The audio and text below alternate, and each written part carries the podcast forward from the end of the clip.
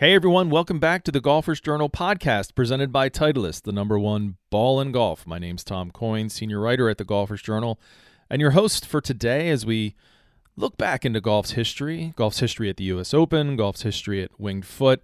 A lot of questions about what's going to happen this week. Are the scores going to resemble our own scores of what we shot last weekend as the course seems tuned up for punishment? It would certainly be in keeping with the history that's been made out at Winged Foot in the US Open in the past. And with such an historic site, we wanted to talk about some of that history, talk a little bit about the 90th anniversary of Bobby Jones Grand Slam, which is this year, and what better place to have those conversations than at the USGA Museum in Liberty Corner, New Jersey. Now, if you haven't been, and you probably haven't since it's a, a little bit it's a bit remote sort of set in New Jersey, nor- northern New Jersey farmland. It's not too far from New York, but it's not a place you'd stumble across. Uh, if you're there, you're you set out to be there. So if you haven't been, I'm going to take you on a walking tour through the museum, through American golf history in the space of a podcast. And I'm going to do that with the help of the wonderful and wise director of the USGA Museum, Hilary Cronheim uh, as you're about to hear, this might be one of the greatest secrets in golf. And we aren't just going to go behind the scenes, we're going to go around them and beneath them as well. So let's go explore. I want to get you there and jump right in. But first, just a note to thank all the listeners and subscribers who I hope are enjoying Golfers Journal number 13. We get positive feedback on the magazine from you, which is great, but the enthusiasm for the 13 has it's really been off the charts. So thanks to everyone who's reached out and shared their thoughts about it. Make sure you subscribe so you can get not just 13, but Golfers Journal Digital, where now all the stories for 13 are there and you can listen to the authors read them. Uh, we've got more Linksoul Cash coming up. Again, you know, this is a subscription that literally pays for itself. Just a note about our Ballyhack two man event. Um, it was, in the words of our leader, Brendan Thomas, um, our best event yet. Big shout out to Casey Bannon for all his work on the event and all the Golfers Journal events he did on his cross country tour in the van, the Golfers Journal van. Uh, shout out to myself um, for for winning the event after a five hole playoff with my partner Joel Morgan. Way to go, Joel! And big thanks to DJ Piehowski for blazing a path so that Golfers Journal staff could get their name on the trophy. Uh, just it was a blast, and it was great to meet so many Broken Tee Society folks. So always stay tuned to our events page for what's coming coming up next. Those of us who are lucky enough to win, we got custom Scotty Cameron putters. Uh, we got to order whatever we wanted, and I just got mine a couple days ago. Had it out yesterday. I was making all the putts. Can't wait to get it rolling again this afternoon rolling my Titleist Pro V1, of course, because even when it's just a casual round with friends, my time, your time, I'm sure on the course, it's precious and it's important. And why would we trust our scores to anything but the most trusted ball in golf, the Pro V1 and Pro V1X?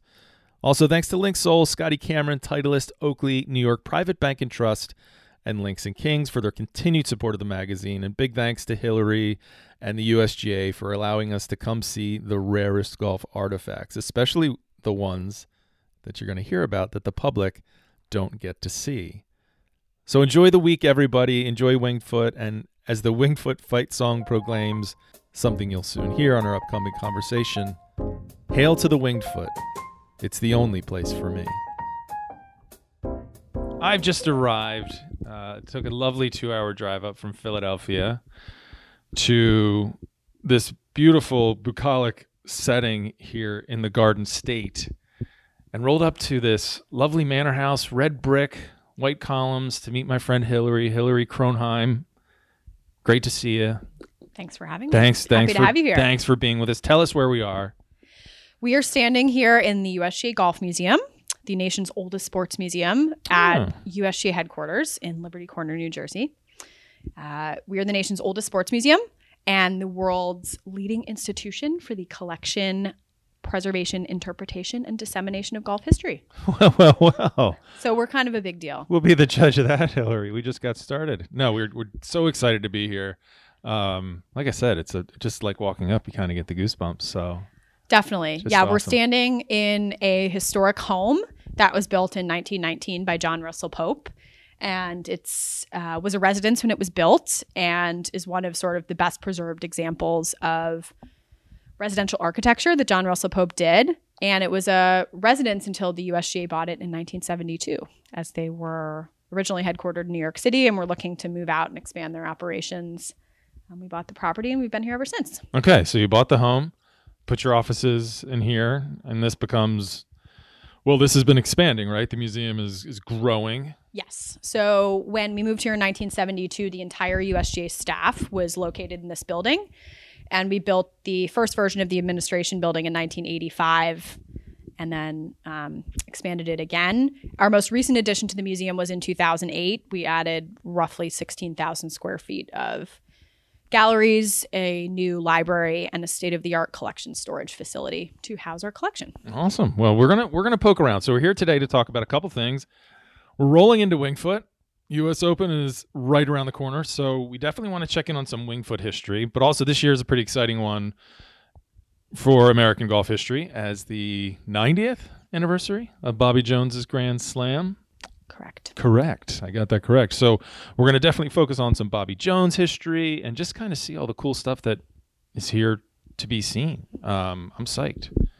Can you tell me, actually, Hilary, since I have you, just pretend like nobody's listening. Um, Oh, boy. What's the scoop on how is the U.S. Open going to go? What's the word around the USGA? Are we talking like bloodbath? Like, just give it to us straight. I have no idea, and I'm proud to have no idea. All right. It's going to be awesome. It's, it is going to be awesome. It's a very historic course. Do you have I any, think people like- are definitely hungry for some competitive golf. I know sort of March, March, April, May was a dark time with no sports. Yes, Uh, it's going to be it's going to be great. I'm definitely have- looking forward to it. I am too. Do you have like a pick for our listeners since I'm here at headquarters? It's probably frowned upon to talk about sports wagering in the in the United States Golf Association. I- I but Who, don't. well, who are you going to be pulling for? Well, you can't. You got to be. You've got to be. I you got can't to play be Sweden. favorites. I can't Yeah. play favorites. You do. exactly. All right. Exactly. But whoever I'm going to be pulling for, we're going to try to get an artifact from them at the end of the US Open, which is always what we try to do.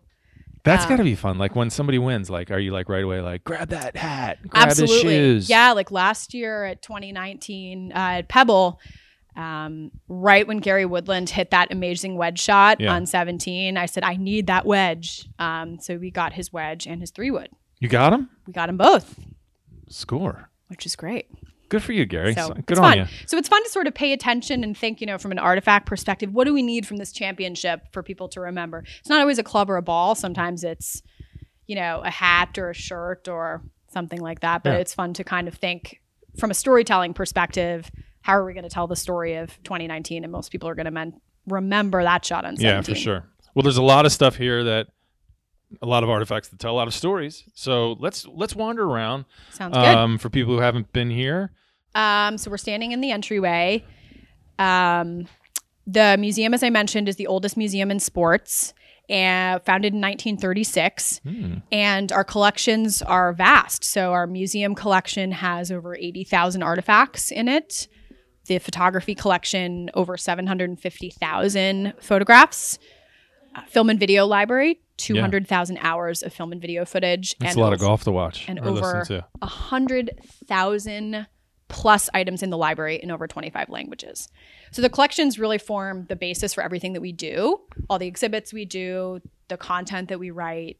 Um, that's our main goal to kind Nice. of keep growing the collection and share it with people. I love it. I love. We've poked around a little bit before we jumped on the mic. So the collection is amazing. What I lo- also love about the museum is that um, it is curated and operated by a team of women. Correct. You know, because my, you know, in your imagination, you're like, all right, I'm going to the USGA Golf Museum. There's going to be some guy who looks like Charles Blair Macdonald with a pipe, you know, like barking at you about how little you know about history. Um, but no, I mean, I, I, I love that yourself and Victoria, um, USGA historian, are are have done all this incredible work, and it's yeah, we beautiful. we like to tell people, you know, we're museum professionals first, and golf happens to be our subject matter, but um, only a few people on the staff play golf, so it's not necessary to play golf to sort of take care of the artifacts and enjoy and appreciate the game. Do you play golf? I do, I Good. do. Yes, I'm I'm okay. I'm about a 12, 12 handicap. That's So solid. not bad. Yeah, yeah. Not bad. I feel like I don't get to play enough golf, but I've I get to be surrounded by all these amazing artifacts, so I don't really care. There, yeah, I have the right. best you, job in the you're world. living in it. You're living in the golf. Exactly. You've got game 12, solid. So, this part of the museum, you know, really celebrating the individuals. This Now- is where I get the goosebumps here. Yeah, so now we're entering the new part of the museum, which I said was expanded in 2008. And we're entering um, probably the signature space in the museum, which is the Hall of Champions. So as you're walking in, you see Wow. uh, center case in the middle, which has the U.S. Open trophy, U.S. Amateur, U.S. Women's Amateur, and Women's Open. It's brilliant. And it's actually, and it's pretty brilliant today looking at the trophies. Um, man, I love the uh, the U.S. Women's Amateur is so Yeah, beautiful. so this is the oldest trophy in our collection. Um, the women's am? The women's am, yes. This is uh, from 1896. Um, it was a gift of Robert Cox, who was a Scottish member of Parliament. That's why it's got sort of the Scottish thistles. It's Tartan of the beautiful. I mean, it's the tall. It's seems to be the tallest, one of It the is. tallest, and Everyone's favorite when they yeah, come. the Very silver ornate. jug is covered with this beautiful ceramic uh, thistle and colors, and it's just gorgeous. you know, the USGA uh, women's golf was important from the inception. We had a women's amateur in 1895, Yeah. right when we had our US amateur and open. So it's yeah, how about it? important. You know, it's like towering over the men's U.S. Open trophy right next to it. Like you wouldn't even notice it. Right. Though No, well, that's because it's better. That's what I'm saying.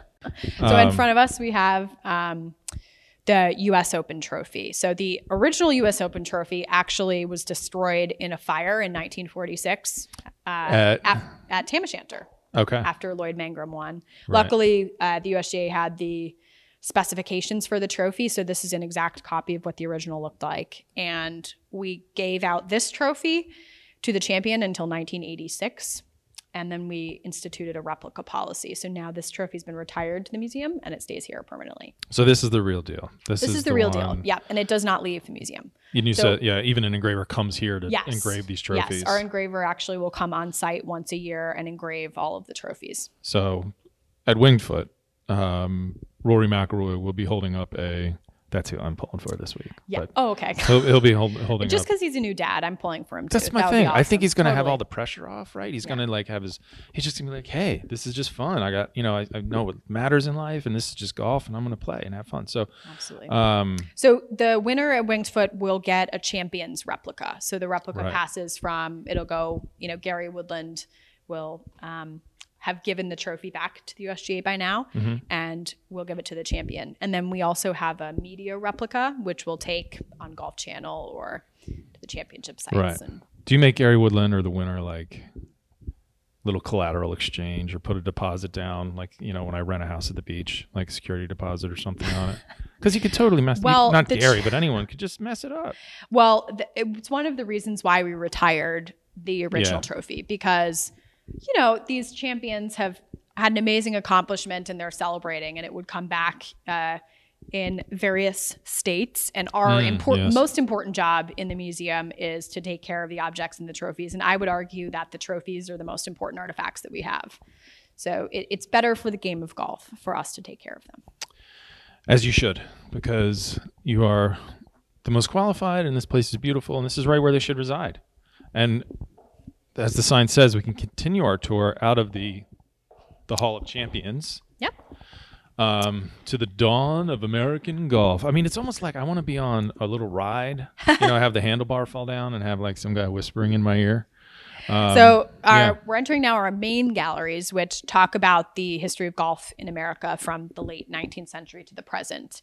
And we've really tried to place golf for people in the context of social and cultural and economic history. So it doesn't become sort of this happened and then that happened, but Right. what was happening in America at the time and how golf shaped that experience. I love that. So, I mean, you start right at the beginning with John Reid and St. Andrews, um, which is a, a fair play to USGA for acknowledging John Reid because Charles Blair Macdonald, some people would say C.B. Macdonald is the father of golf in America. Um, but if you really look at the history, um, you know, John Reid's out there whacking balls in Yonkers. Uh, he's he's he's doing that first.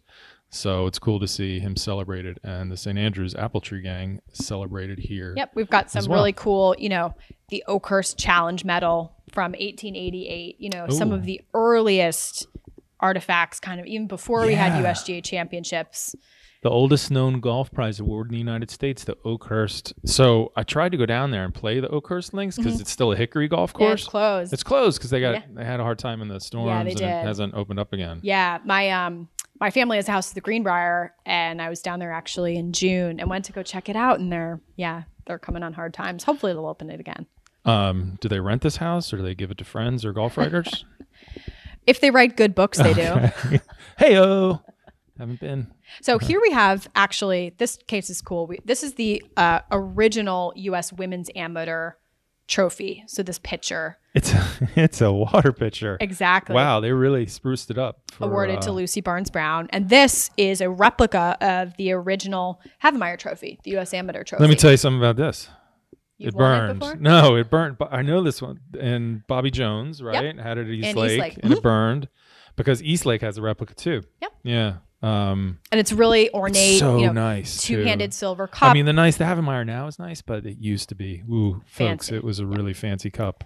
And uh, we have the Champions Medal from the 1895 U.S. Open, won by Horace Rawlins, and the Mashie that he used to win in Got his Mashie from the first for Horace Rawlins' first U.S. Open winner. Now, I wasn't going to say anything when I was in the Hall of Champions about the 1895 Open and whether was there really an 1894 Open at Newport or was there one at St. Andrews or there's controversy about what the, where the first U.S. Open. Not there's not controversy. There's controversy in my head because no one really who cares who cares really. Um, oh, and you actually note it here the amateur championship in 1894 um, that CB Macdonald um, sort of protests as being Yep. not properly run, Yep, um, and thus that gives birth to the USGA exactly. as an organizing body for tournaments, and then they have their first official. So yeah, 1895, that's the official start because that's the USGA. But it's funny, I remember I was at um, either at Colonial or Champions, and, and I was looking through a, a, a program, and they listed um, all the all the past U.S. Open sites. And it started with St. Andrews, and that was back in like that program was from like 1955. So somewhere along the way, the narrative shifted. It's a history mystery, as we like It's to call it. It's a history. By the way, if I could have a cocktail with anyone, I would like to have one with Charles Blair Macdonald, just to know what was in his head. He's kind of an, an- an, um, yeah, yeah, absolutely. What's in his head? But he's kind of an irascible dude, I think, a little bit, you know. Um, but golf's all the better for it because him being, at least in my research, someone who didn't settle for, um, basically him being a complainer, Yep. made golf in America so much better. You know, his golf course, you know, he didn't just settle for what golf courses were like in America at that point. So we're, You're uh, just gonna skip over. Ouimet's not interesting to you. Is that it? Uh, no, Ouimet isn't. There's so much here. Oh, those are the actual scorecards? Correct. These are the um, among the earliest championship scorecards we have from Ouimet Harry Vardon and Ted Ray from the playoff in 1913. That is amazing. So, I mean, that's their handwriting Correct. in pencil The the And handwriting beautiful of the handwriting. marker. of the marker. Well, Yep. yeah, you know. So you well, they sign see- them. Yep. So you can see um, Bernard Darwin was actually He the, was the marker marker? of Ouimet. Wow. A golf writer getting to be the marker. Yeah. I bet he was pulling for him because Of like, course, this is a you great know, story. Oh, let me help you out here. 1913. Many people have read or seen the greatest game ever played. Puts golf on the front page of the newspaper for the Yeah. first time, and really spurs the growth of golf in America. It does. But he's not the first American to win the U.S. Open. No, Hilary. he is not. Who would that be? That would be our good friend, Our good friend John, McDermott. from Philadelphia. Thank we have you. his club right here and his champions medal. Speaking of, Hey, so we come around the corner, Club of Champions. Yes, Johnny McDermott, the first American-born winner of the U.S. Open, obviously doesn't get as much um, attention because his career was very short. Even though he won back-to-back uh, U.S. Opens, um, spent six, mm, 50 years of his life in a um, mental institution. Um, so, but more about that on another Golfers Journal podcast absolutely. uh, as well as our friend John Shippen. Um, first African American uh, to play in the U.S. Open back in 1896 at Shinnecock. Uh, we're going to talk about Mr. Shippen in a podcast as well. With so our good just friend Lane Demas, Yeah. winner of the 2017 Herbert Warren Wind Book Award. Yes, the elusive fantastic. for you, Tom, the elusive book award, zing, getting zinged. Game of Privilege, an African American history of golf. Yeah, everyone check that book out. Um, yeah, well, I was I wasn't going to bring up. No Grand Slam. You're skipping over the Grand Slam. Yeah, this I, I'm trying to, you know, you just you turn a corner and you miss. Here it is, though. This is where we're. I'm glad you stopped me because this now is we're what we entering- want to talk about. Exactly. Bobby Jones's Grand Slam, So now we're entering the Golden Age gallery, which we define as and end it of- is actually gold in here. it is golden here. Yeah. That was quite intentional. Go ahead. Um, so here we talk about obviously the pinnacle of Jones' career in 1930, um, his wins in the British Amateur and the British Open. He actually comes back to America and has a ticker tape parade in New York. So we have some cool artifacts related to Welcome Home, Bob Jones. We have a little statue, a Welcome Home Bobby Jones cigar and box. Wow. And I then mean, to get a ticker tape parade in New York, can you imagine for a golfer to capture the American imagination like that is just so. Um, what a great time to to be a golfer, absolutely right? You have his passport. we do. Yeah, What? That's wild. Bobby Jones's passport. absolutely. Oh, which he had to use to go win the British Amateur. Exactly. Open. Yeah. And then, of course, he comes back um, and goes to Interlachen to play the U.S. Open, wins there, Mm-hmm. and then four weeks later goes to Merion Cricket Club and wins the Grand Slam. Good for you for calling it Merion Cricket Club. I like that. Um, more commonly just referred to as Merion today, and the Merion have, Cricket Club is um, just up the road. Here, road the ball that Bob Jones used to win in 1930, and the Whoa. scorecard and his winning round over Eugene Homans, and probably the most famous club in golf right here. Ooh, so right on the end of the aisle here, folks, looking at Calamity Jane, the most famous golf club in the world. Now it's saying Calamity Jane two. Yes, What's the story there?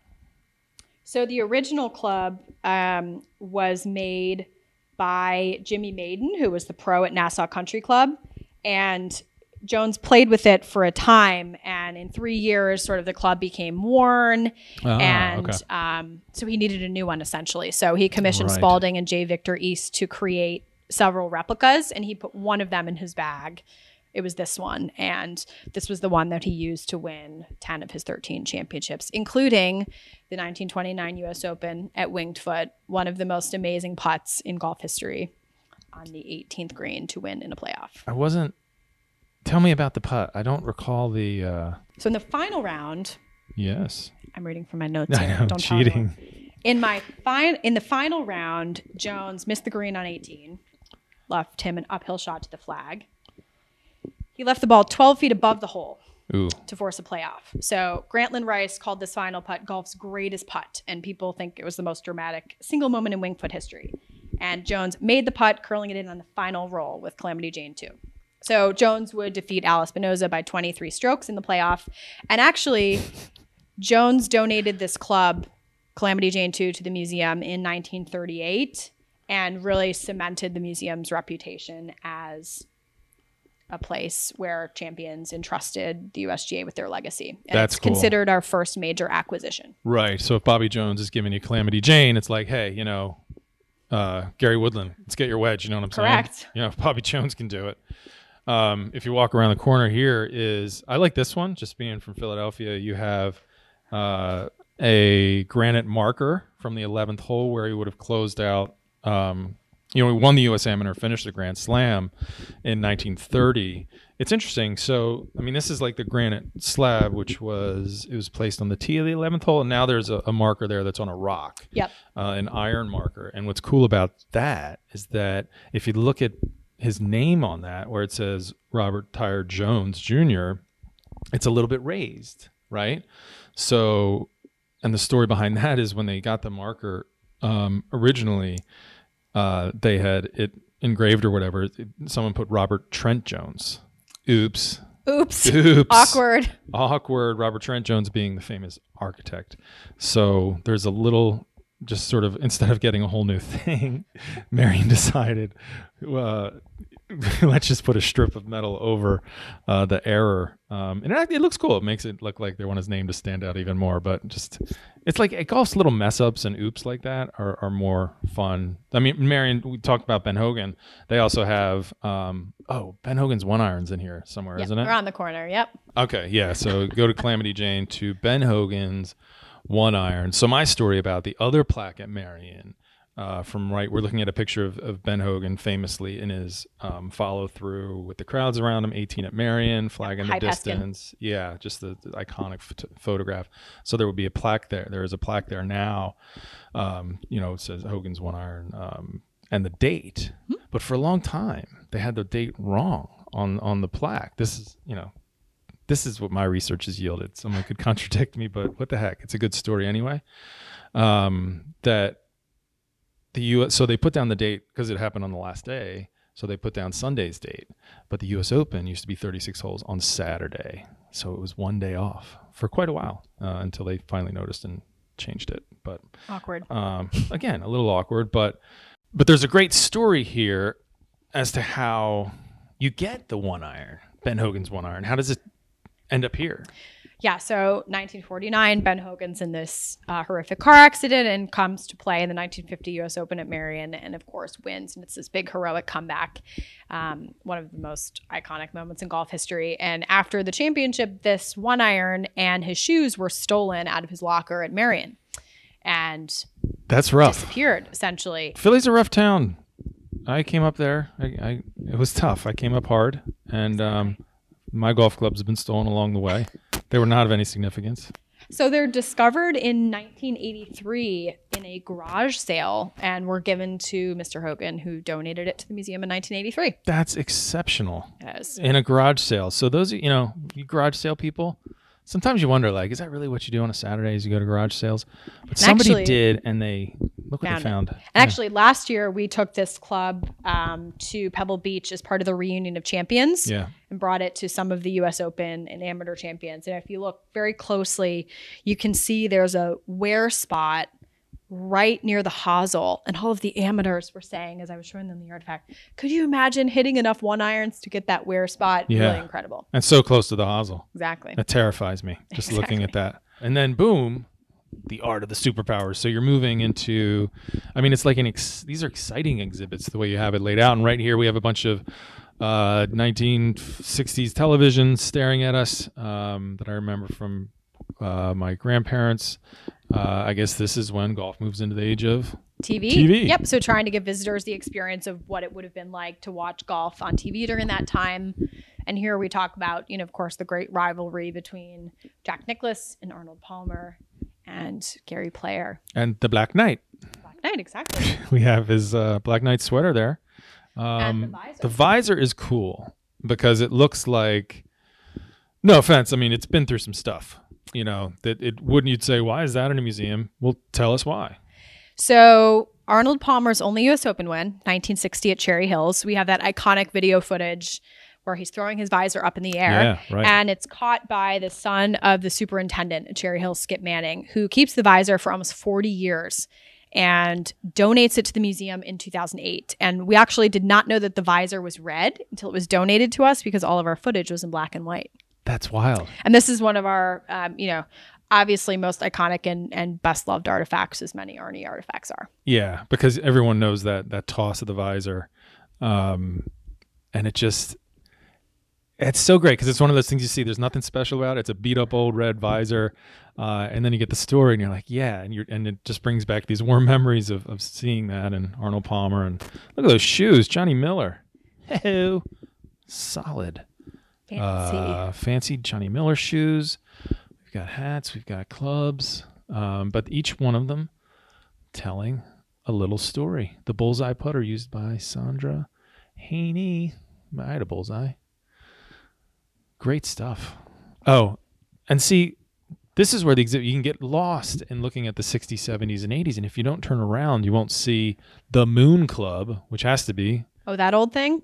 Probably the most iconic club in our collection. in the universe, In the- literally beyond the earth. Tell us about this, which looks like pipes with a golf club on the bottom. Exactly. So, um, uh, 1971, uh, Alan Shepard, who's of course a voracious golfer, fashioned this moon club and this is the shaft which is long and collapses is actually a tool used to collect lunar rock samples and he had this wilson head of a six iron fashioned so that he could make sort of this makeshift golf club and he compresses the whole thing and stores it in a sock which he shoves in his spacesuit and takes up to the moon with him and brings two golf balls and he says the first one he shanked completely Yeah. and the second one went for miles and miles and miles It's not bad. I mean, he gets a mulligan. He's in a spacesuit for crying out Exactly. loud. I would have brought more golf balls. Exactly. But um, and yeah, right. That uh, ball's still going. comes back and actually donates this club to the USGA at the 1974 US Open at Winged Foot.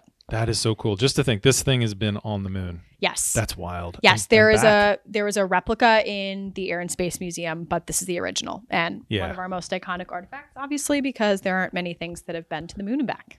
Do not be hoodwinked, all you people going to the the Smithsonian. That the real and deal stay is here in New tuned. Jersey. Stay tuned for the 2020 US Open at Winged Foot yeah. for a little sneak peek. Oh, really? Oh, you're Uh-huh. full of little secrets. All right. so we've got some international amateur stuff, just so much here at this table. So we're walking up to another reminder, the Herbert Warren Wind Book Award. The um, elusive. the, the elusive. I've told you, there's too much profanity in my books. I'm never going to win this thing, but uh, it's really cool to see Bradley Klein, James Dodson, um, you know, friends of the Golfers Journal, folks you can read in the Golfers Journal here on the wall. Having Maybe if uh, you're nice to me, you could, you know. do you have closer. on that committee? Oh, you bet. okay. Being as I nice only run the whole be. thing. Oh, geez. You said your your husband liked my books. Um, I wouldn't take his word for it. okay.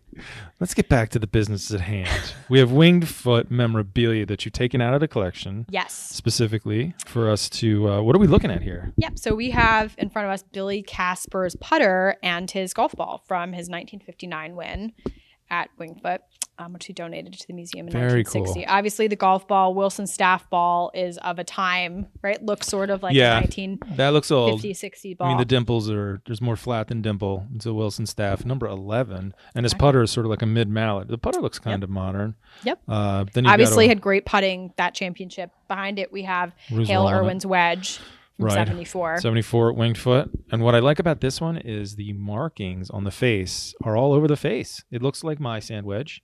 It doesn't have just like that little dime in the middle, exactly. um, which is encouraging.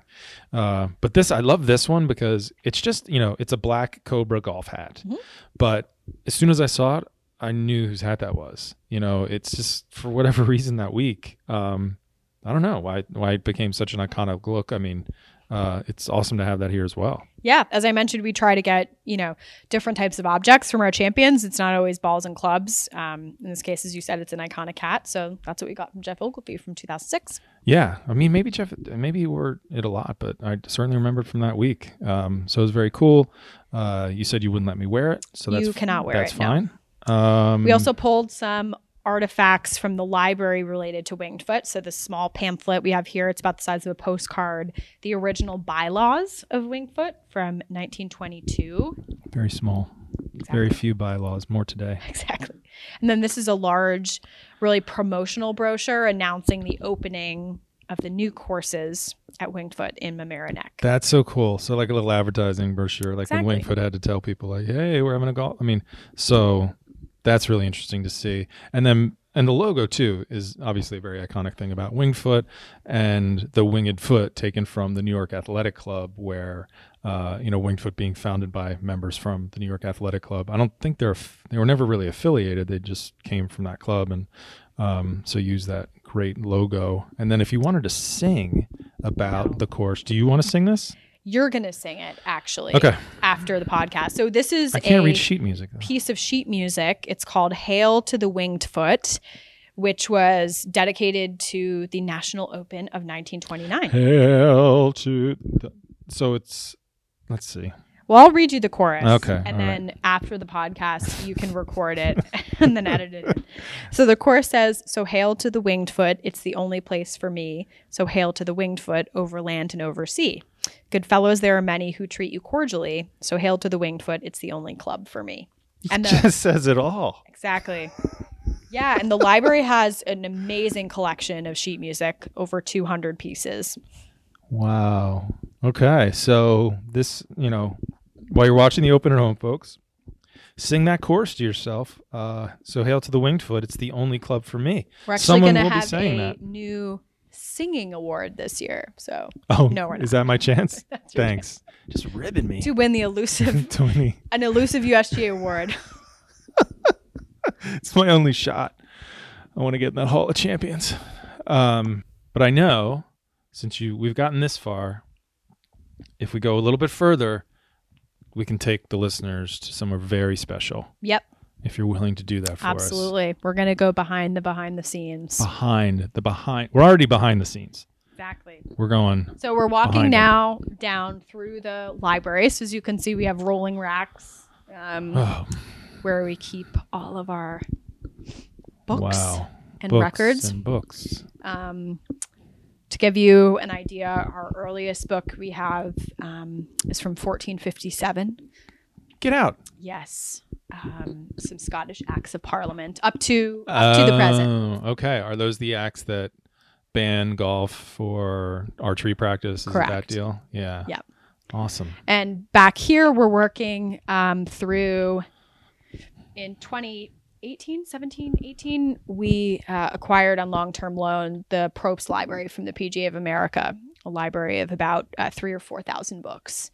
So we're working gonna put those? processing that. That's a good question. Yeah, we're need a bigger um, boat. exactly. Yeah. So we're working on cataloging that and making it available. So Whoa. That is a Japanese golf book. It is. Yep. Oh, we have books book. in, you know, I mean, just looking in front of us, we have books in Dutch and French and Le golf. German. Oui, oui. Mm, Take a peek at that one. All right, but I see some stairs calling us. Okay, now we're headed. We're to headed The, down to the USGA dungeon. so only about five percent of our collection is on display, which is pretty standard for museums. Mhm. Um, so we try to use any opportunity we can to bring the objects out and share them with people. But this is the permanent home for The- most of what we have in our The collection. Is- archival storage room behind big time security. We're down here in the basement, going into where the good stuff is. Yeah, this is a um, highly uh, secure, state of the art, climate controlled facility, only um, accessed by museum staff. So even a lot of USGA staff have not been down here because this is where the good stuff is. Yes. You're just that special. I'm going in. I'm going in. Come on in. Ooh. I can smell the climate control. You can feel it's a little bit colder Yes, in here. yep. So when we redid the um, expansion in 2008, it was obviously to build um, sort of a state of the art climate control facility for for the object. So um, I always, in the heat of summer, am wearing like a long sleeve Mhm. shirt and pants because it's freezing. Yeah. Um, but right in front of us, you can see part of our archival collection from the library. So we have um, archival papers from um, Walter Travis. Um, the gray boxes here are the correspondence of Bob Jones. We have over 8,500 letters. There's four shelves of them. Yes. Holy moly. That's ins- incredible. Obviously, we love collecting archival material because it's unique. You know, your book, it's not really one of a kind. Someday it will Sorry, be. I have to get my digs in as much as I can. Uh, and we just met today, folks. It's crazy. But um, Ching. Show me the scorecards. Yeah, so actually, This is cool. yeah, part of our role in the library is to archive all of the material related to our national championships. So here we have these drawers that house the scorecards for all of our championships. Whoa. So after the US Open is complete, the championship team will send the scorecards here to the library and we will archive them and store them here. And we often get requests, you know, from the champion or the host club that wants a copy of the winning scorecard. So Right. we'll make them a, you know, high resolution replica, but the originals stay here. So, like 1996 U.S. Open round two, Oakland Hills Country Club. You know, it just you so they're all organized by event. Yep. And they're just stacks of the scorecards with the handwritten scores on them. exactly. and pencil. Um, that's so cool. We How far have- back do these go? Um, the earliest score, the earliest championship scorecards we have, not consistent. We have one from the 1909 U.S. Amateur and 1913 U.S. Open, which we saw Oh, in, yeah, in the upstairs. galleries. Yeah. But um, you know, some of the most I- iconic championships that we have, um, even just starting here, these are the original um, 1913 U.S. Open scorecards. We Oh, went through gosh. a project in 2015 to reproduce all of the paper items in the gallery. So what you see is a replica. Mm. That's a best practice for museums. So these And there it the is. There's Bernard Darwin's signature. Yep. Up top it says replace turf. Oh, still was good advice then, still is now. Yep. Fix and as you see, these are um, kept in mylar, and they're in, you know, we're in a climate controlled facility in a fireproof cabinet. So we we do the best to ensure that these scorecards are here long after we're gone. really makes me regret like all the scorecards that I've torn up or um, tossed away over the course of my my golf life. There you go. This is a replica of the scorecard from 1929 at Winged Foot. There it is, Winged Foot. Exactly. Bobby Jones shot 69. Game, gamer. So all the scorecards you could dream of, and above, on top of those scorecards, are some of the largest golf bags I've ever seen. Exactly. You can see the huge tour bags. Huge. not only related to um, you know golf champions but also presidents we have a ronald reagan golf bag here we have joe louis's golf bag Oh, that's cool. jackie robinson we have a lot of artifacts related to athletes best known for their accomplishments in other sports we recently acquired um, frank sinatra and sammy davis jr's golf clubs No way. and bags which are really cool That's cool. That is. Ah, arthur ashe love it. And across from the bags, you have every VHS tape left in, Exactly. the, in the world. So in these rolling racks in the center, we house um, the part of the film and video collection and the photographs as well. Now everything is digital, um, but we're still working through the process of trying to digitize Right. what we do have. Man, you've got a lot. That's a fun job. Awesome. You know, just a tray of like incredibly rare golf balls over there, um, old ones. Oh, and here we come to this. This is the sorting table. Exactly. Where cool things come to to be to be seen. In the center of collection storage, here we have this very large table, which is really, you know, you're getting an inside look into a working space. Mm. So we did actually shoot down here when we did the Golfers Journal piece on the Muirhead. We cleared this off, but normally this is how it looks. So we have artifacts that we've pulled out hmm either because we're preparing some content or we're putting them away. So Right. here we've pulled some presidential artifacts um, for some content that we're doing and some materials related to Mickey Wright. Whose shoes are those? These are Because they're really sweet wingtips. Footjoys as well. so these are Gerald Ford's Hey, Gerald golf Ford. shoes. Exactly. We have a ball used by President Kennedy. Ooh. We have a lot of Eisenhower memorabilia. You know how you know that? Because it says John F. Kennedy on the golf ball. Yes, it Where does. the brand would, would go. he had his own brand of golf balls. Who knew? Ike Yep. Had his own. Uh, oh, he's got a his driver head cover that says President Dwight D. Eisenhower, Augusta National Golf Club. That is sweet. Yeah, like Exactly. Ooh. And then this is wow, lipstick and jewelry. So I guess this is from what you just acquired. This is from Mickey This- Wright's okay. estate, correct. Wow. Impressive. And if you come around, you know, we have um, drawers here with clubs in them. But the way that we care for our medals and our balls, I'll just, I always like to pull out, you know, the wow drawer. Whoa. So this is a drawer of our um, USGA champions medals. Can I so take a picture of this? course. Show my kids what to shoot for. That is wild. So that's just I'm just basically looking at a big giant drawer, like a map drawer, like you pulled out of the Mhm. school file cabinet, just full of medals.